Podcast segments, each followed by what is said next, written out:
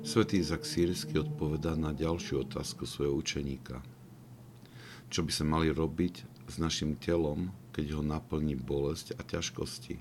A tak telo a vôľa sú oslabené v túžbe po dobre a strácajú svoju prvotnú silu. Odpoveď? Tu sa často stáva niektorým, keď polovička ich duše sa usiluje o dosiahnutie pána a druhá ostáva vo svete. Keď srdce nie je oddelené od pozemských vecí, ale je rozdelené a tak niekedy pozerajú dopredu a niekedy naspäť.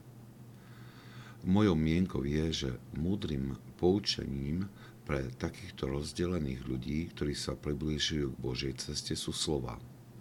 Nebuď neposlušný bázni pána, ani sa nepriblížujú k nemu s dvojakým srdcom. Ale príď k nemu ako ten, kto zasieva ako ten, kto žne.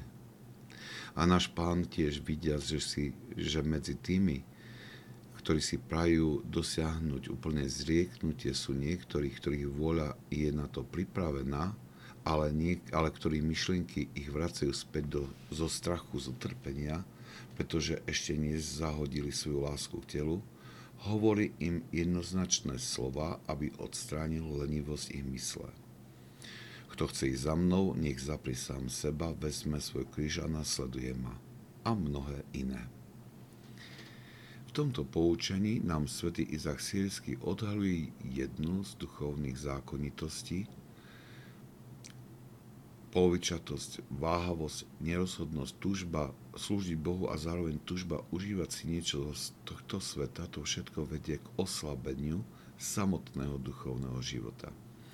Telo a vôľa sú ohromené vnímaním náročnosti a sketického života natoľko, že prvotný zápal vyvolaný dotykom Božej milosti pomaly hasne a človek stráca pôvodné nadšenie.